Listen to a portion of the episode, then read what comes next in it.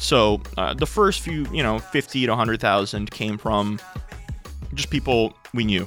Um, you know, 25k checks, 50k checks, stuff like that. Our first institutional funder was a company called Bolt. They're a hardware-oriented VC firm in um, Boston. Now they're in San Francisco too, so they have two offices. And um, we had pitched them really early on in the concept, like beginning, like when I had the idea, and they were like, "Yeah, go go go get it, kid." You know, they're like, "Just do it." Um, and then I came back to them a year later, and like, "Hey, we've actually built it. You know, it's real. It's it wasn't ready for manufacturing yet, right yet, but it was in a good shape and a good good good spot." And they're like, "Wow, you actually did it." Welcome to the third episode of the Wantra Podcast. This podcast is centered around interviewing early stage founders, CEOs, and VCs in order to paint the picture of the current startup ecosystem. Today, I have the honor of interviewing, I'm going to butcher your name, Vladimir Vukasevich. Not bad. That was close. Not bad. Uh, he created one of the first crowdfunding platforms, Rocket Hub, um, and that company was later acquired by eCorp for 15 million. Uh, he is currently the CEO of Meural, a company focused on democratizing art by combining the best of art, tech, and design to create products that make us feel something. Thank you so much for coming in today. Thank you very much for having me. Realized the setup was a little interesting, but uh, I'm glad you're here. No, we're here. We're we're we're comfortable, and then we can get rolling. Awesome. Now, starting up, I, I want to learn a little bit about your background um, because I know that your background doesn't exactly indicate that you would go into the art industry and Sure. do what you were doing now. Sure. Yeah. So uh, I'm a first generation immigrant. So I was born in Belgrade in Serbia. I moved to New York when I was six years old. I grew up in the city, Long Island, um, went to high school there, and then I studied economics and philosophy at NYU.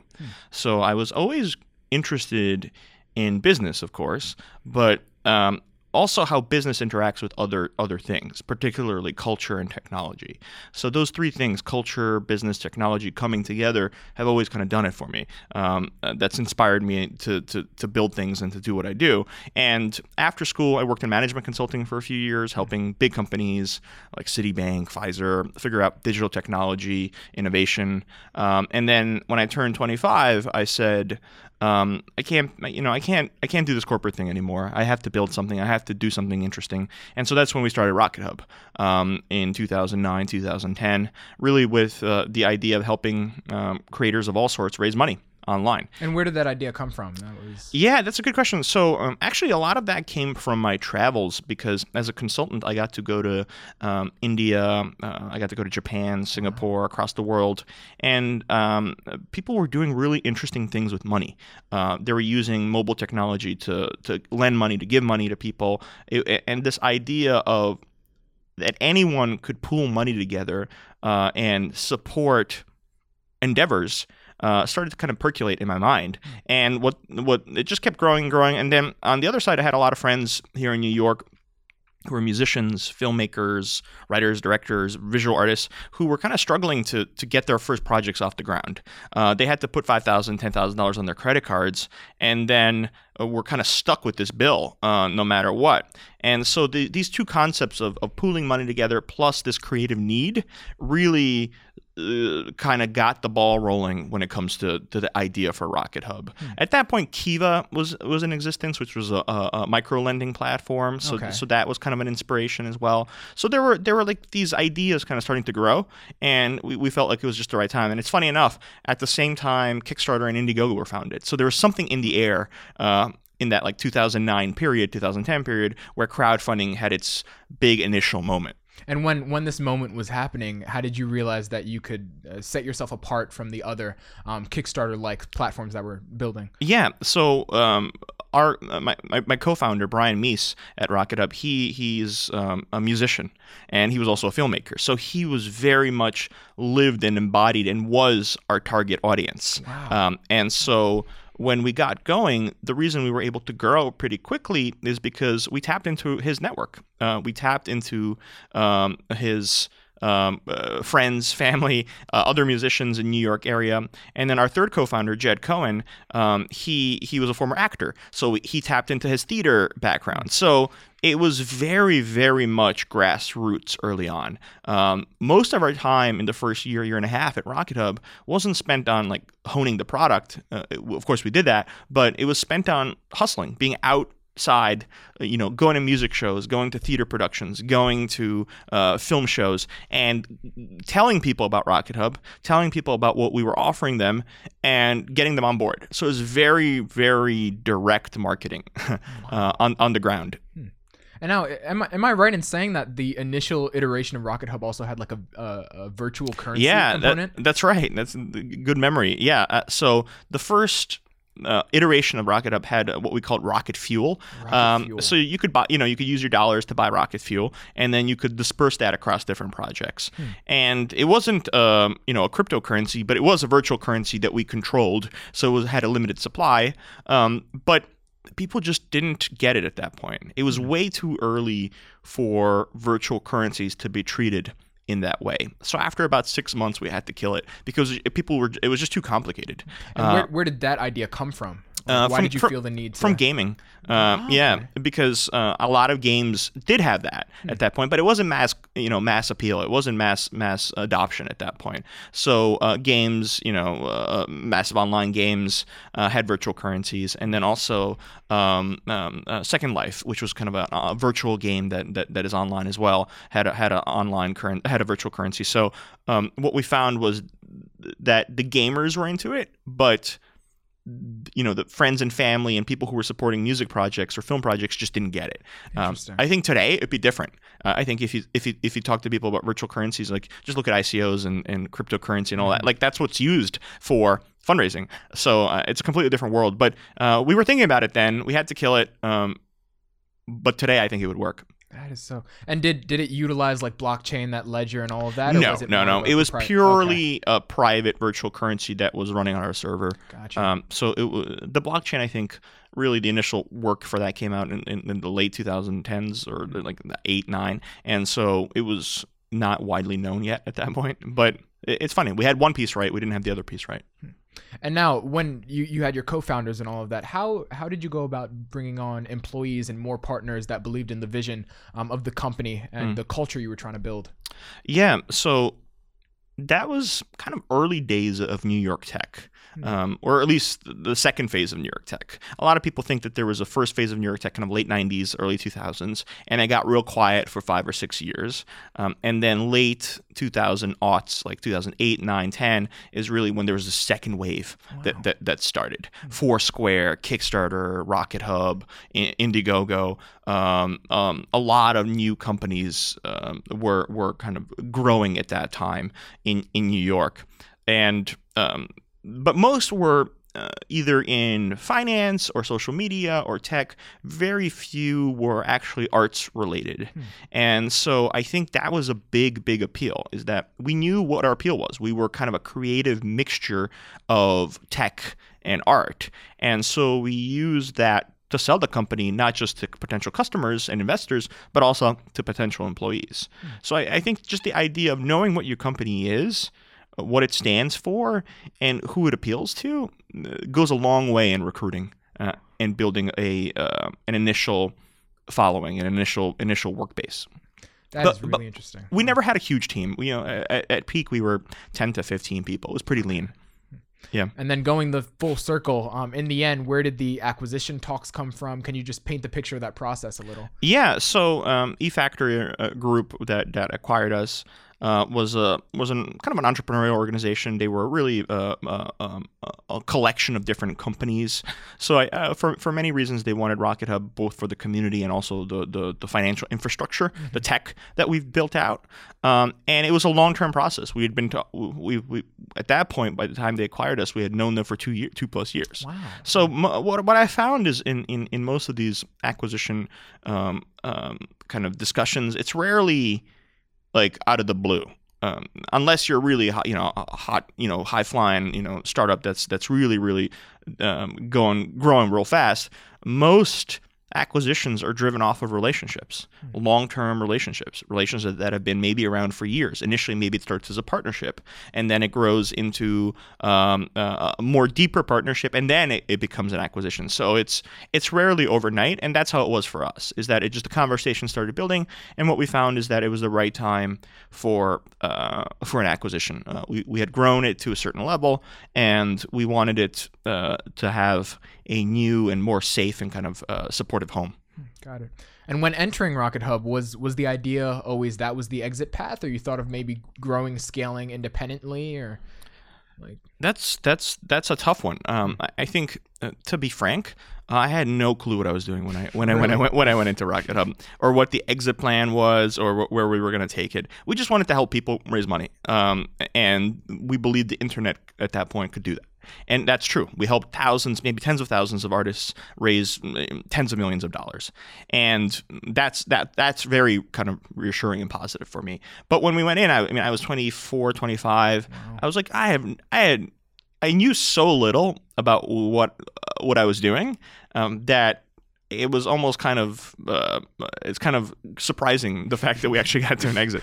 Uh, but I- but I think that's that's um, uh, that's also good too because I didn't know what the how difficult it, it would be. Um, so you know we always wanted to grow it. I, I don't uh, you know we didn't think about an IPO or we didn't we didn't honestly think about acquisition either. But it just it just kind of happened. Um, on the other side, crowdfunding is a tough business. Uh, it's it's it's a very very low margin business uh, for the platforms because um, for every dollar that goes through the system, you know, ninety five percent of that goes to the, the creators. Uh, two or three percent of it, slight commission? yeah, go two or three goes to the credit card companies. Oh wow. I A- And, then the platform gets maybe two to three, at most five percent. Wow. So that means that to be making, you know, a million dollars a year, we need to be moving fifty million dollars a year. Um, and so that's those numbers are just really, really tough. And, and um, you know, we were moving millions of dollars, but we would needed to be moving tens of millions or hundreds of millions. And so I think that's what kind of what happened uh, around 2014, 2015. Um, there was a big consolidation in those early crowdfunding platforms. Like there it really ended up being three, which is Kickstarter, Indiegogo, maybe GoFundMe for the more medical related um, uh, personal stuff. A- a- a- and so, but in 2012, 2013, there were probably over 150 different crowdfunding platforms for cooking, for music, for film. Like they were very vertically cent- uh, centered. And, and so, but there was this big kind of consolidation in the market in, in, in 2014, 2015, just because it's a tough, tough business model. And unless you're really big and you have the scale, it's very difficult to sustain uh, a team uh, on that. And so we were right at that inflection point where we did have scale, uh, but we realized we needed a lot more resources. We didn't want to raise additional capital from VCs, and we um, what that- was the reason for that? You didn't we were just got we would have gotten diluted Okay. to, to, to a good a good extent, and also you know I think at that point we were at it for about four years, so we some of us were ready to move on. I, I think that's just a nice, natural life cycle. So it was a good deal for everyone, and you know I, I was lucky to have my first company be acquired, and I think that's that's rare, and and uh, I used that to to move into into Meural and to start something new at, at, at that point. Wow, that's a perfect segue Yes. to our next topic here. Yeah, there you go. Where where did Meural come from? Where did the idea come from? And when did you realize this was big? Yeah. So um, uh, the idea came a lot. Uh, most of it came from my experiences at Rocket Hub, because um, as I mentioned, we worked with creators and creatives of all sorts: musicians, filmmakers, writers, directors, and all of these um, groups. Uh, except for visual artists, had their big democratization moments. They've had their big democratization platforms. So music you could find anywhere online. Uh, film had started to grow with Netflix and some of the other streaming platforms. Uh, publishing with Kindle and with other self-publishing. Like they had their big moments. They were starting to reach big audiences. Whereas visual art, visual culture, painting, photography, in some cases, illustration was still trapped. Um, in these two worlds. On the low end, you had the art.com poster, like, you know, the poster that you get for when you're a college dorm. And on the high end, you had the museums, the galleries, the auction houses charging tens of thousands of dollars to just to get into the market. And so um, what I realized was there's this big gap um, in, in the middle, you know, between the age of 25 and 45, you want to get into art. You don't really have a place to go and a place to start. And um, so with that in mind, as as Rocket Hub was being acquired, I said, let me think about this problem a little bit more. Let me tackle a little bit more. And um, uh, when Rocket Hub was acquired, I was like, let me do this full time. And so in 2014, we started Meural with the mission to make art a part of visual art a part of people's daily lives in the same way that music is a part of your daily life that um, film or TV is a part of your daily life that even writing now is a part of your daily life why can't visual art be the same thing and very early on we realized that the, the way to do this was to build a physical product. The Kindle for art, or the iPod for art, uh, are equivalent of that. A piece of beautiful hardware meant for visual art that connects to the internet, to our cloud platform, and gives you access to thousands of artworks, whether it's a, a Monet or a Van Gogh, or whether it's a brand new artist making digital art right for us for, for the Meural platform. Mm-hmm. that's what we're building and that's what that's that's really where uh, uh, where we are right now. And now were you always well versed in art or you always had this interest in art? Um, or you kind of it more evolved as as the business evolved? So when i was a kid growing up here in new york i was always the type of kid that would rather go to the museum than the playground. Mm-hmm. um, i feel like the met was my playground. Um, just because there's huge hallways and you can you can get lost in different worlds. Um, and, and, that really kind of inspired me uh, through through through life, and so it was kind of ingrained in, in, in me. And then I went to NYU. I, I got into you know art a little bit more. I'm not an artist, so I view it very much from a consumer centric perspective, and I think that's helped us uh, both in Rocket Hub and um, at Meural because I see it as a as a user, not as a creator. Um, I can I can I can talk to creators and and and, and have their perspective, but I, I I always look at from a user perspective. Like, what do I want in my home? What would it be that would make my life better? And so uh, that's that's that's the perspective that I think that's given us the cutting you know competitive advantage is the ability to to really move fast and look at things from a cons- consumer perspective. And now, when you started Meural and you entered this this art incubator, this art co-op, mm-hmm. w- did the did you already have the idea for the digital canvas, or did that come after? Uh, yeah, we did. We we did. Um, so in 2014, my uh, I I started talking to my co-founder Jerry. Um, the two of us both, you know, I, I transitioned out of Rocket Hub. He quit his job. Um, he he he worked at Fresh Direct, another New York startup from from the first wave of New York startups oh. in the late 90s, um, and um, we we got going in kind of early 2014. Um, then we found our CTO, um, and really the person who could help us build it from a tech- technical perspective. I knew some, you know, I knew how to code and all that, but we needed a hardware person, someone who could actually build physical products. Mm-hmm. And so once we had kind of the core group, we did a we did a hackathon for first week. We built a prototype just to see if we could do it. And at the end of the first week, we had this prototype, and it was like, wow, this looks real. It's legit. Uh, we should do this. And so in July, August of 2014, we set up shop at the at the art co-op in in um, in lower on the Lower East Side, and we realized that. Um, holy moly, we're in this art co-op, and there's artists coming in every day. Uh, we just picked it because it was cool and interesting and and affordable. Uh, at that point, there weren't very many WeWorks. Um, there were some in 2014, but there weren't that many. Um, so what what became or what started was this really kind of awesome feedback loop where we would keep prototyping and testing different features and different versions of the product and artists kept coming in and giving us feedback. So the first six months a year as we were product developing um, it really helped us hone the product uh, very quickly and to a level where artists started coming in and they didn't even realize it was a digital product. Really? They, wow. they thought it was like a piece of paper on, on, on a wall. Wow. But then it would change and they were like, wow, this looks incredible. So it was kind of serendipitous, but kind of smart as well, uh, in, in, that we realized that this uh, community helped us make a really stellar product really quickly.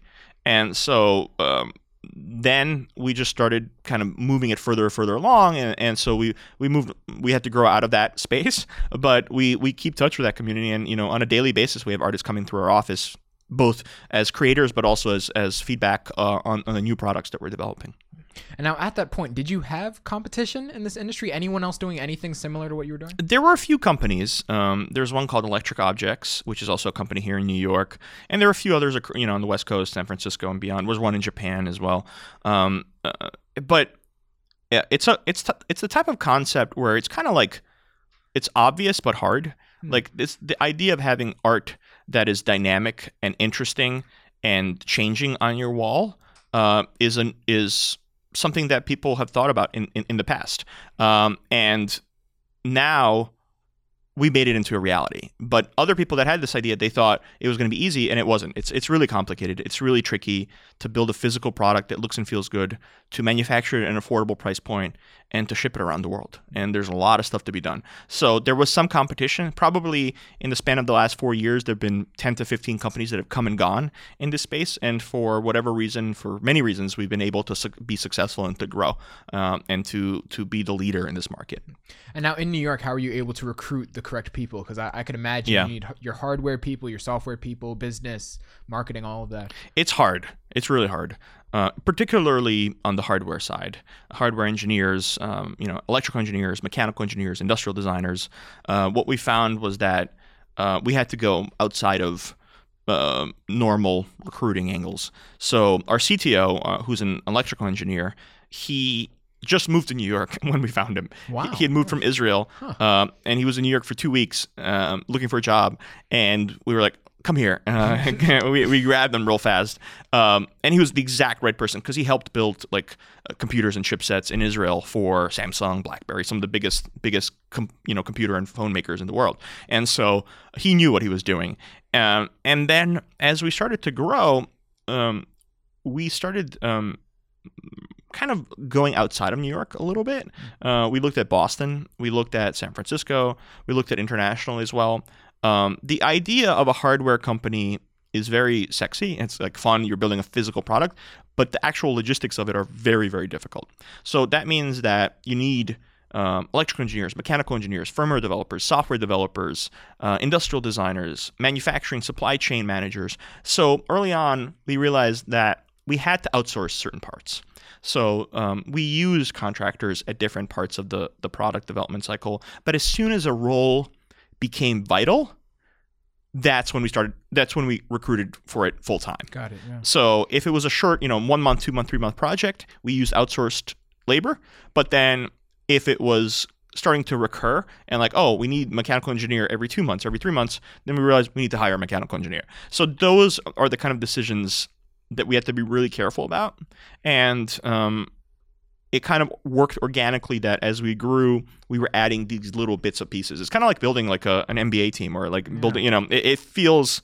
Um, free agents, you Yeah, right. You're finding everything. free agents. Yeah. Um, you're putting them on a short-term contract, you know, 10-day contract, and then if they turn out to be real good, then you sign them for two years or three years. So that's that's literally how we did it. Is that we did a lot of short-term contracts to test people, but also to move us further along. And then if they were good, we would bring them on full time. And now with the rise of like the gig economy and freelancers, do you think a lot of startups are going to take that approach to things? I do, I do. Uh, when I started Rocket Hub in 2009, 2010, using contractors was kind of like a, a taboo. It was like Really? a- Wow. a- VCs didn't want to invest in companies that had an outsourced like team in, in, in, in India or in Eastern Europe or even in the US. Um, they wanted to have the full team here in, in New York. Um, but I think that with the proliferation of just all these collaboration tools, the gig economy, as you mentioned, um, that's kind of changed, particularly in hardware, because um, it just it's impossible to build a ten person team overnight with uh, you know uh, angel funding. Like that's just not going to happen. So taking it a step by step process is much more realistic, and I think the VCs have woken up to that fact, um, and they realize that like have the vital components in your team first, and then grow strategically. Don't force it too quickly because that could just also kill the company if it's the wrong hires getting paid a lot of money. And now, also, how did you you, you bring up VC? How did you go about funding um, for Meural? And were were VCs in the New York area interested in a hardware startup? Um, because I believe your first investor was like Bolt or something. Yes. So uh, we had a few angel investors. So that was mainly driven off of you know my network from Rocket Hub and, and Jerry's network as well from from Fresh Direct. So uh, the first few you know fifty to hundred thousand came from just people we knew. Um, you know, 25k checks, 50k checks, stuff like that. Our first inter- institutional funder was a company called Bolt. They're a hardware-oriented VC firm in um, Boston. Now they're in San Francisco too, so they have two offices. And um, we had pitched them really early on in the concept, like beginning, like when I had the idea, and they were like, "Yeah, go go go get it, kid." You know, they're like, "Just do it." Um, and then I came back to them a year later. And like, hey, we've actually built it. You know, it's real. It's it wasn't ready for manufacturing yet, right? Yet, but it was in a good shape and a good good good spot. And they're like, wow, you actually did it. And so because I stayed in touch with them, I went up to Boston a few times. Um, they were our first investor. and that that really helped us turbocharge the company. And it was also a really important inflection point from us for us from uh, from a psychological perspective, uh, because at that point we only had angel investors um, who really believed in us, but they were you know individuals, and, and this was the first time that uh, an institution with you know limited you know uh, uh, with with limited bandwidth who mm-hmm. made very few investments um, was willing to take a stab at, at, this, and so it really helped us. And that was mm, 2015, kind of middle of 2015. So we were already at it for about a year at that point. So it was a good point uh, to get this affirmation and and capital to get to the next next level. But in general, VCs hate hardware. Um, I would say of all the VCs in the world, only 20% would look at hardware, uh, just because it's challenging and it's it's uh, it takes a lot of capital. You have inventory. Uh, you have to spend a lot of cash mm-hmm. to get to a certain point. Um, it doesn't scale in the same way that software scales. You can't scale it infinitely. There's actual marginal cost for every unit that you build. Um, so VCs don't like that. And um, there was kind of a hot period for hardware, like 2013 through 2015. Um, where a lot of companies were funded and grown, and, and, some were sold. Like Nest was sold to Google, mm-hmm. Oculus was sold to Facebook, um, uh, Drop uh, Dropcam was sold as well.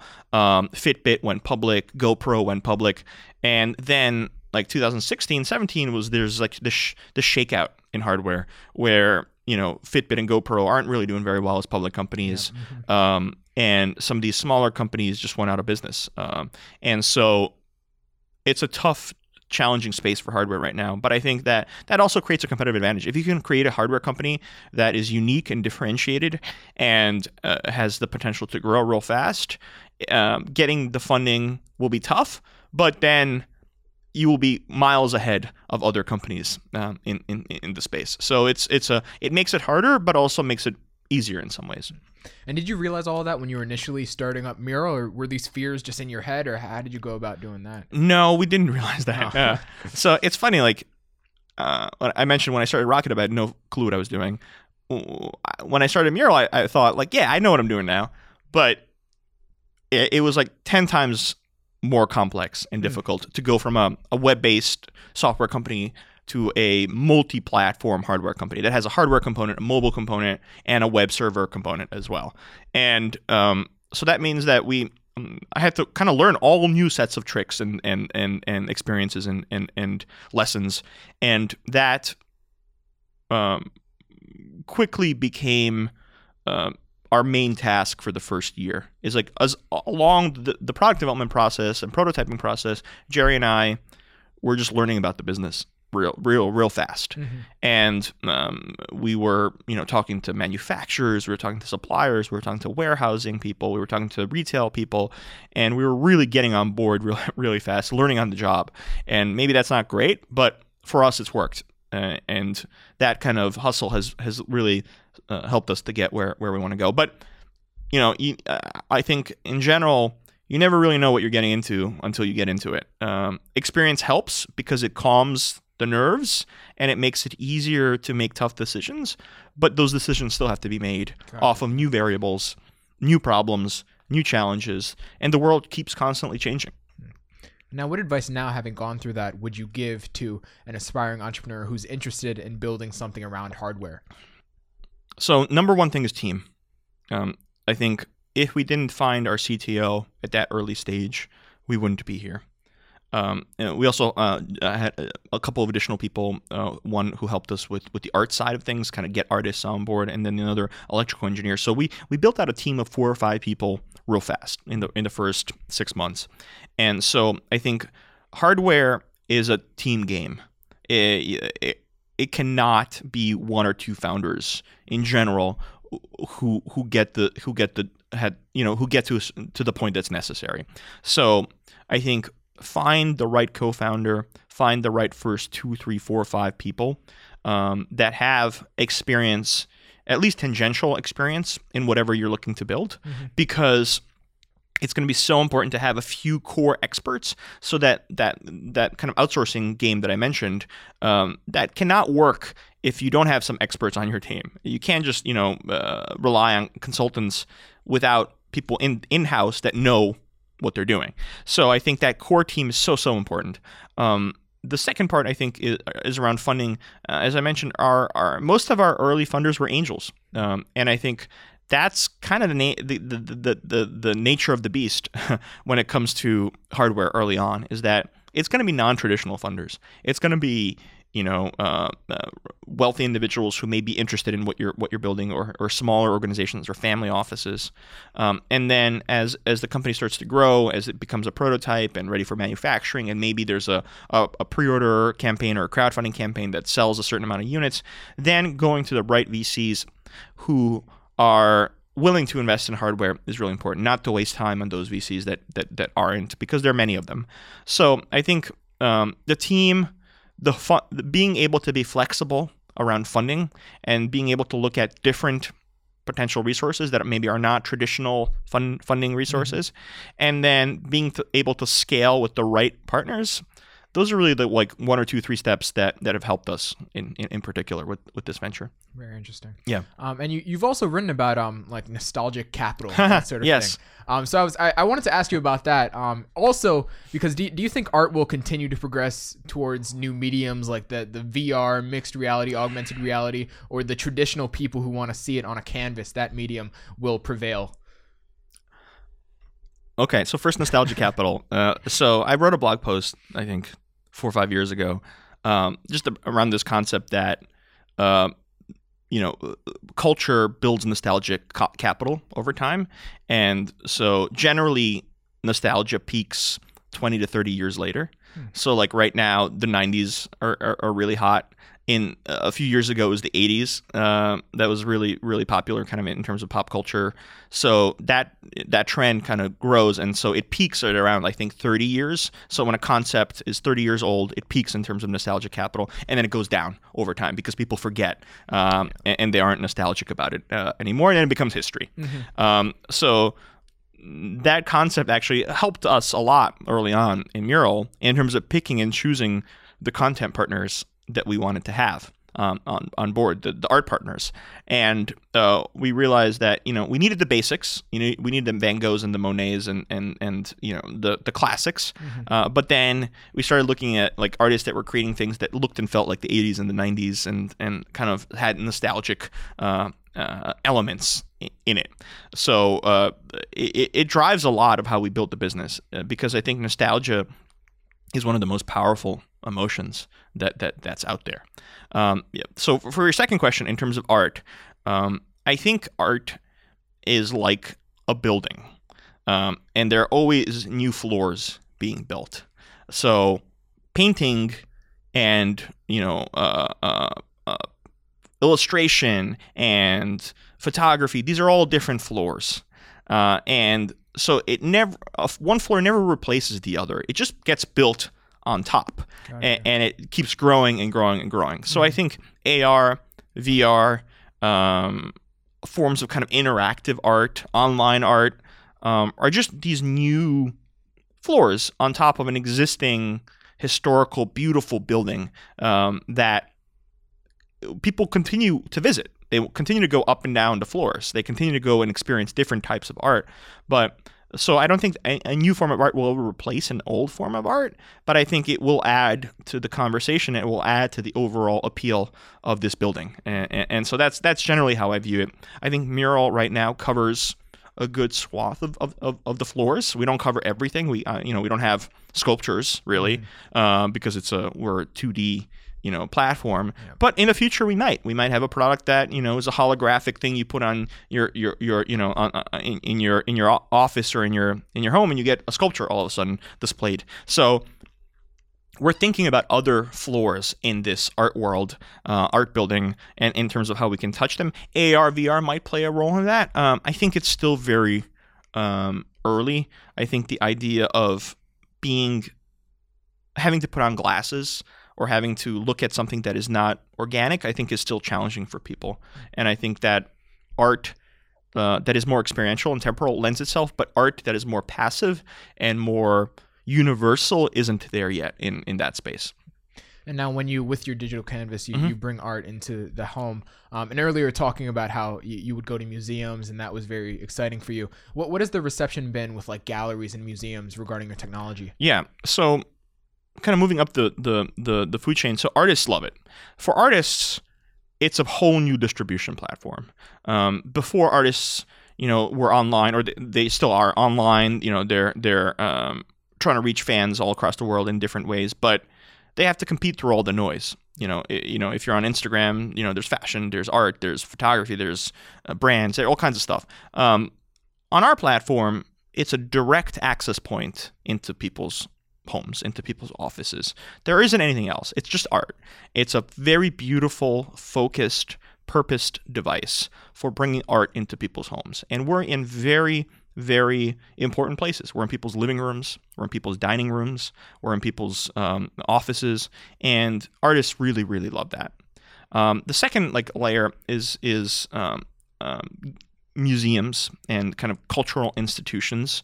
Um, they uh, view it a little bit differently. They view us as a way of reaching audiences from outside of their institution and then bringing them into the institution um, itself. And so museums, um, in general, cultural institutions are starting to really warm up to the idea. They they really are like, oh wow, you know, I can preview an exhibit that's coming to the museum next month into a thousand people home, a thousand people's homes, or ten thousand, or, or whatever, and that they view that really valuable. Uh, I think the galleries are a little bit more afraid of it because, in general, galleries are middlemen, right? They connect the the world of you know buyers with the artists. So I think galleries are a little afraid that they might get disintermediated, that they might get cut out through something like Meural. And it's our job to say, no, no, no, no, this is not, that's not our goal. Our goal is to actually make your lives easier as well. Because if you're a gallery, then your competitive advantage is the ability to curate, to find new talent. So galleries now can have a home in the Meural ecosystem as well because their talents and their ability to find and discover and select talent could lend itself not just to their physical gallery space but to the Meural platform. And so I think it will take some time for us to get like into the gallery space and the gallery world at a, at a large scale, but um, we're starting to get there, and, and that, that's that's really cool to see. Very cool. And then slight, slightly off topic, but I was curious. You do have the, the blog Beyond the Cave, um, and just going through the blog post, you write Oh, on everything. Old from- school. from Conan to Yeah. uh, to like your fear of swimming. Where did that cut? Was it like a therapeutic uh, venture or? Yeah. Uh, so before I started Rocket Hub, um, I felt like a part of me was like missing. Hmm. I felt because I was, you know, mainly doing corporate stuff, and you know, consulting is great. It's somewhat creative, but it's not, you know, it's not the same as starting a company. And so um, I had to, ha- I needed an outlet just to, like just to get stuff on paper.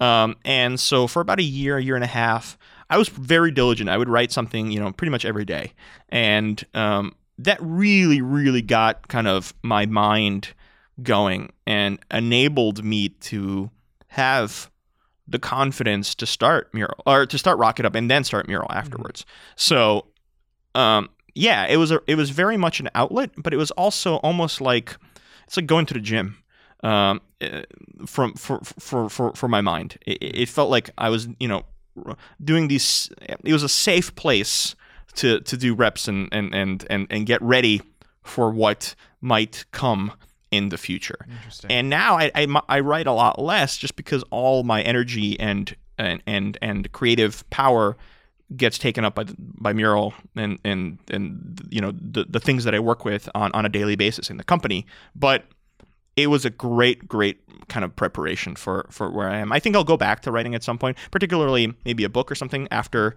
uh, all is said and done. But um, yeah for now my creative kind of flow goes into into into Meural Got it. And then for my my last question here, um, I was just curious. Right now, what is like your new obsession, or what do you want to learn more about? What is kind of going through your mind, either on the business or personal side? I'm just curious. I'm always thinking about different ideas and different things. I, I- think um, the the big obsession now for, for, for Meural and for myself is so we, you know we've sold tens of thousands of, of units. We, we we reached a good kind of baseline, but the big question is how do we get from tens of thousands to hundreds of thousands, like to to to, to millions? Hmm. So what is it going to take to get Meural into a million homes? Um, is that something to do with pricing? Uh, is that something to do with the type of artwork and content that we bring into people's homes? Um, is it something else? So I, I think that is just the all-consuming you know, billion dollar question, right? Uh, is the how do you take this concept that is a fast-growing niche into uh, a mainstream uh, adoption uh, curve? And I think that uh, we're starting to see kind of things bubbling up, but um, we need to pull a few more levers to get there. And so that's that. It's it's like it's a very very very interesting challenge. Is like um, it's like once you re- you once you go from zero to one, how do you go from one to ten? And I think zero to one is really really hard. You can you can really like put it on your back and carry it over. But one to ten takes a lot of leverage and takes a lot of thought.